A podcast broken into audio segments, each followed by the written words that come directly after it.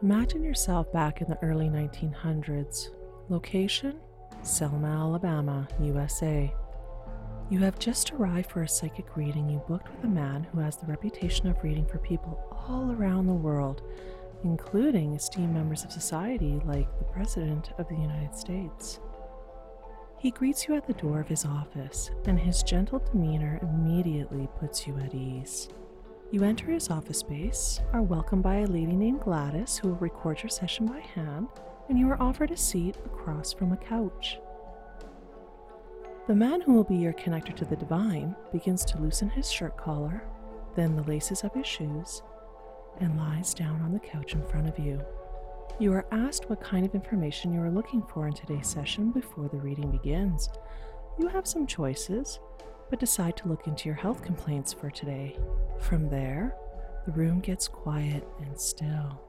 Your reader takes some deep breaths and closes his eyes. After a few minutes, you begin to think he has fallen asleep, and that is when he begins talking. His voice is shifted to a neutral and instructive tone. The information he shares is deeply personal in nature. Some pertains to the condition you shared before he went into this sleep state, and some he should have no knowledge about at all. You become emotional as you finally feel heard. By the end of your time together, this man has shared the cause and remedy to your health concerns and more than you could ever imagine. Once all the information has flowed through and comes to completion, your reader wakes up. He smiles gently and asks if you are satisfied with today's session, not seeming to recall anything that has just occurred. You feel grateful and ask what you owe for this impactful session, and all he asks for is a donation of your choice. You are overwhelmed with his kindness and gifts and leave as much as you can. Gladys lets you know that she will type up your session and mail it out at her first opportunity, and your reader walks you to the door out to where you came from, welcoming you back anytime. As the door closes behind you, you now know why famous prophet Edgar Cayce is in high demand for his ability to scan the body and connect to the ethers. You walk away with this new hope in your heart and answers to your chronic health complaints. In part one of my two part exploration into Edgar Cayce's life, I will be sharing what I've learned about the early life of the American prophet and holistic healer. Known as the sleeping prophet and the father of holistic medicine, Edgar Cayce is the most documented psychic in modern history, but it all began when he was a child. Welcome to the dark side of light work. I'm Wynne Thornley. In life, I'm a professionally practicing esoteric teacher and channel to the ethers, specializing in demystifying the dark arts and the paranormal. I'm also a supernatural nerd and do a lot of personal research into things that go bump in the night. My fascination with the unknown began when I was a kid, due to having my own misunderstood psychic experiences. I believe my lifelong fascination with the strange and unusual has prepared me for the work I'm called to do now, taking me to places other lightworkers will not go. These experiences have taught me a lot about how many fallacies we are told and actually believe about the world of the unknown. Join me as I share with you what I've learned about the realms of the paranormal, mystics of the past, and places that might make you feel uneasy. I want to lift the veil a little bit and take the Hollywood out of the supernatural and metaphysics. And if you like what you hear, follow along by subscribing and please Tell your friends.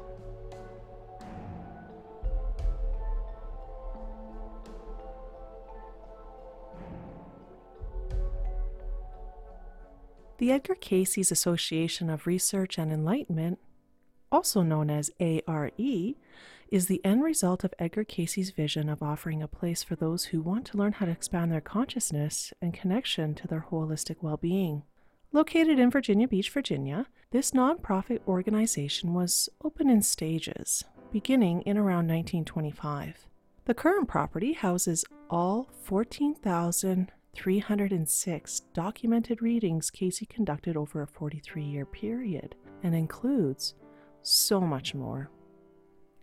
ARE is home to the second largest metaphysical library, with the largest being located at the Vatican. Members of ARE can check out a selection of over 80,000 books with topics dedicated to spirituality, ancient mysteries, energy work, holistic healing, and a lot more of the like. Also on site are a variety of holistic practitioners. One can book a session with a psychic reader, energetic specialist, massage therapist, or even work with the professionals at the on site hospital that's attached to the building. Alongside to the active practitioners, one can also explore a range of metaphysical courses or attend conferences that are intended to support your personal and spiritual development. They're both online and in person at this time, with many actually being moved online with the current conditions of our world. With topics that cover connection to spirit, angels, and the Akashic Records, ARE also explores the mysteries of Egyptian healing techniques and other secrets from this enigmatic culture from antiquity. By now, you know I love to leave a bunch of links and references in my show notes for you to explore after the episodes are done, and this episode is no exception. I had many books on my bookshelf to reference for this episode, with some titles including The Edgar Cayce Remedies, Edgar Cayce on Atlantis, and Edgar Cayce on Reincarnation. I have read through these books many times over the years and always end up learning something new each time I revisit them. But it doesn't stop there. As I mentioned before, Edgar Cayce is the most documented psychic in our modern history, and there was no shortage of sections referencing Cayce and his gifts in many of the books in my collection. So I decided to include some of the most popular works written about Cayce in my show notes for you to explore after this episode is over. When I took my search online, again, I was pretty overwhelmed by content. I left you a few links that will get you started on deeper research yourself after this episode ends, and these include web links and some videos that I found personally helpful in my own research. With so much to talk about in regards to who Edgar Cayce was, his readings, and prophecies, I decided to break my exploration of his life into two episodes. In this episode, I will share Edgar Cayce's childhood and journey into his adult life.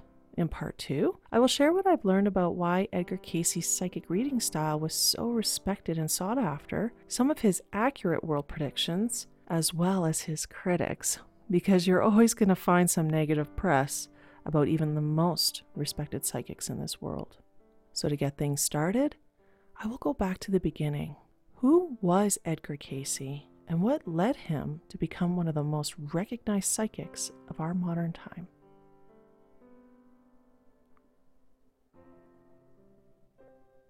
Edgar Cayce was born on March 18, 1877, to Mother Carrie and Father Leslie.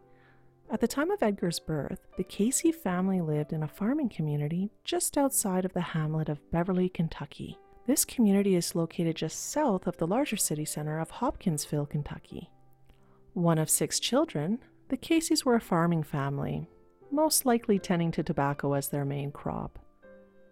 As a young child, it was apparent that Edgar was a little bit different than his siblings and his other family members. He became aware of his psychic abilities when he was a child and did not hesitate sharing with others what he was experiencing. He would speak about the times he spent playing with his invisible friends. Friends who he freely shared were spirits from the other side. After his grandfather passed away, he would speak about being able to see him walking the family farm and in great clarity. Being of a religious upbringing, Edgar began attending church by the age of 10 years old. He relished in this time in church and dedicated himself to his Bible studies. It is said that Edgar became so engrossed with the Bible that he had read it about a dozen times by the time he was 12 years old. It wasn't long after this that Cayce would have two encounters with Spirit that would forever change his life.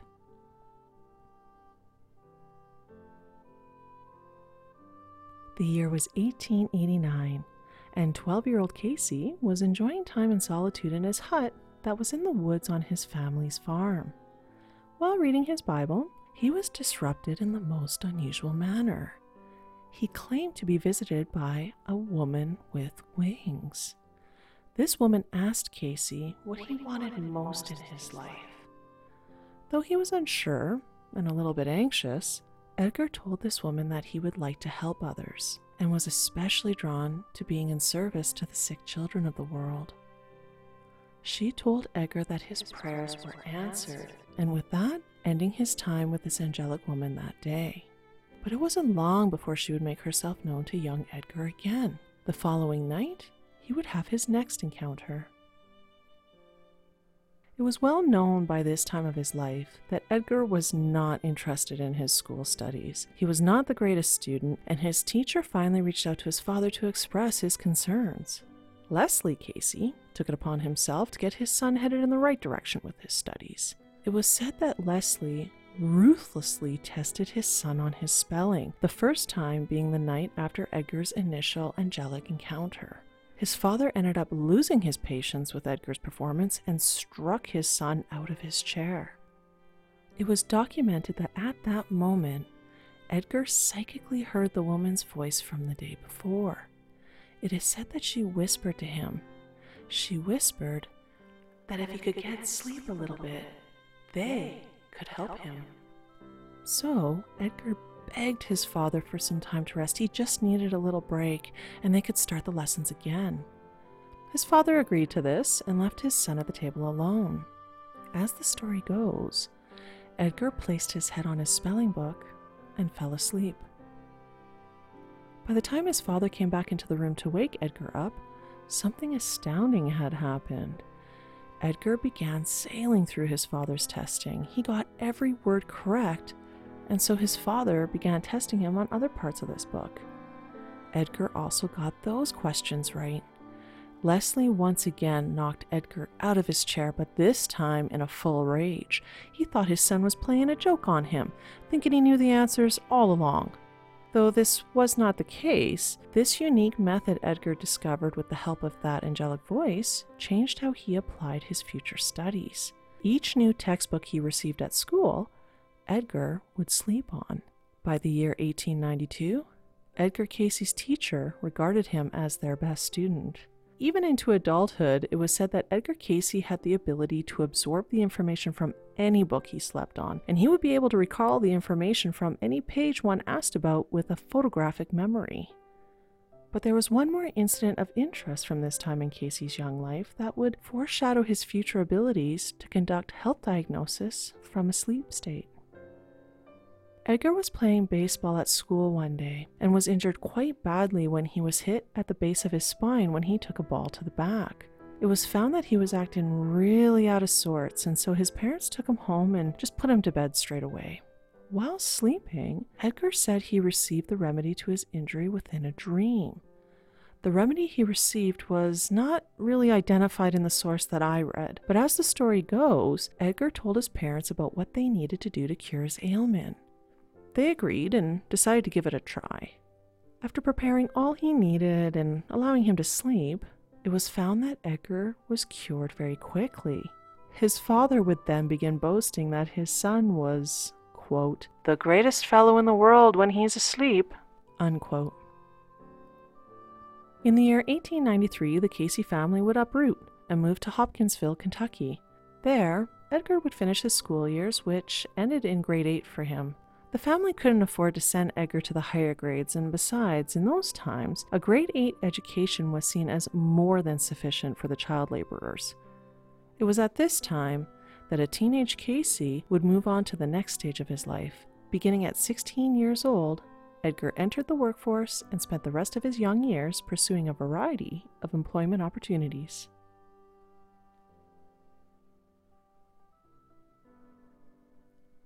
As Edgar tried a variety of job prospects, he remained faithful and consistent with his attendance as a member of the Disciples of Christ Church. Grounded in his faith, Edgar committed to reading the Bible from cover to cover once a year for every year of his life. And this is exactly what he did. Although Cayce was a devoted Christian, he was also really open to the realms of the occult. As a young adult, he would happily share his abilities to see auras around people and animals, and how he would have conversations with angels and departed loved ones. This never seemed to bother Cayce since he was confident that these gifts would lead him to helping others in service when the time was right. Along his travels through finding work and attending church, Edgar Cayce found the love of his life, a woman named Gertrude Evans. Gertrude and Edgar met in Hopkinsville in the year 1897 and were married by the year 1903. Sources varied on these details, and though I searched quite a bit, there was little I could find about Gertrude before her time with Edgar. She did eventually become the conductor during his psychic readings. But before all that, in the year 1900, Edgar and his father formed a partnership in business and opened up Woodman of the World Insurance. By March of the same year, Edgar became unable to work when he came down with a severe case of laryngitis. Truth be told, this bout of laryngitis lingered for well over a year. This caused Edgar and Gertrude to eventually move in with Cayce's parents until Edgar was able to get back into the workforce. It was this unusual health event that led Cayce into pursuing his love of photography. He would approach the photography studio of W.R. Bowles in Hopkinsville, where Bowles agreed to take Cayce on as his apprentice. Over time, Cayce would develop quite a talent at early photography and was able to form a career doing what he loved without having to use his voice. It wasn't long after Cayce began photography that this loss of voice would then change.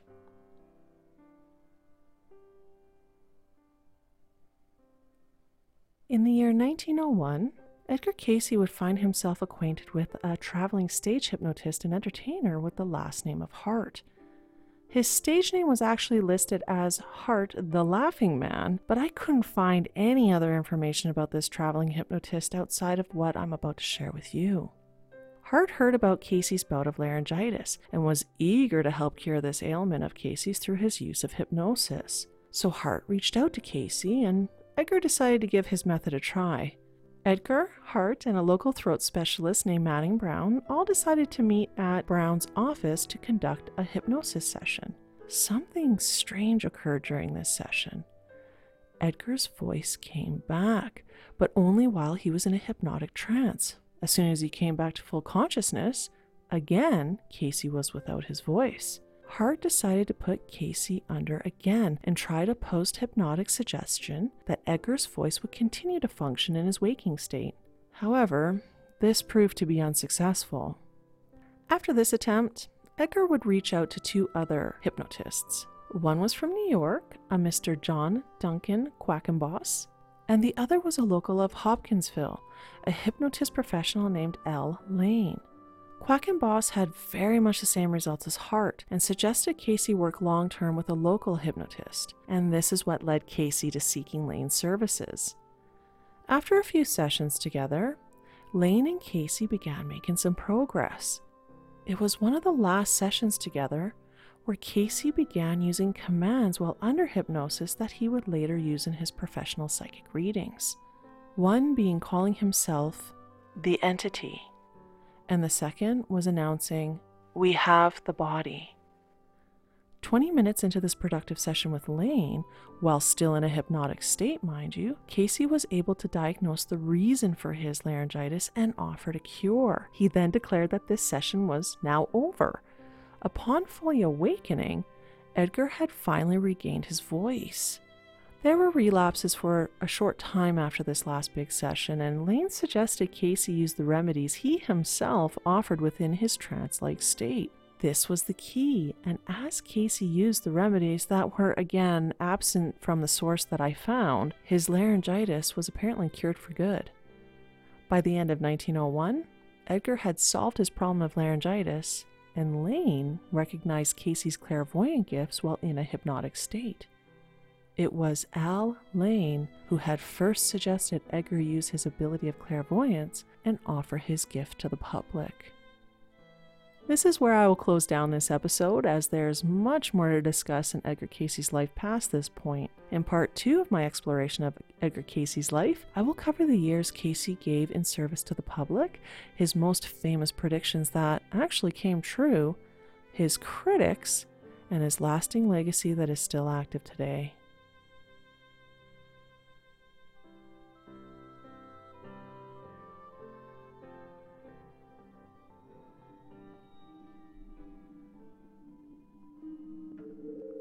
Thank you so much for popping by and spending time with me today. I really appreciate you being here. I am excited to see an increase in loyal listeners, and I would just love to hear your feedback. The Dark Side of Lightwork is where I'll be exploring topics of the strange and unusual that I have long researched. My intention is to bring light to the darker subjects that others shy away from in spirituality and the paranormal. Show topics will include mysterious places, infamous hauntings, stories of the unusual, and psychics from recent history and antiquity like Edgar Cayce. I invite you to leave me a message at my Anchor FM page letting me know how you like it. You can also share your personal experience with a show topic or even share a show idea. I listen to each message and may include your idea or recording in a future episode. Since I'm an independent podcast host and producer, a five star review on Apple Podcast, a follow on Spotify, or a review where you're listening to me right now would really help others find my show. Any kind of sharing is caring in my mind, and I'm just glad that you're here. Outside of my podcast platforms, you can find me in my Patreon community and social media by searching for The Dark Side of Light Work with Win Thornley. If you like bonus content, I invite you to join my exclusive Patreon community. Your contribution helps with the growth and expansion of the Dark Side of Light work, and I have lots of exclusive content available for my loyal Patreons, with extra content relating to show topics, bonus recorded meditations, and two virtual haunted trips already being uploaded for you. Any support is welcome, and I feel grateful for all the support I've already received. Thank you so much. For those who are interested in exploring their own psychic and empathic gifts, I opened up the Dark Arts Schoolhouse in 2021 just for you. There, you can find comprehensive courses built for the sensitives of this world. And though you are learning independently, you will never be alone, as I offer lots of support during and after the courses. Thank you once again for listening until the end. I look forward to dropping part two of my exploration into Edgar Cayce's life soon. So until then, take good care.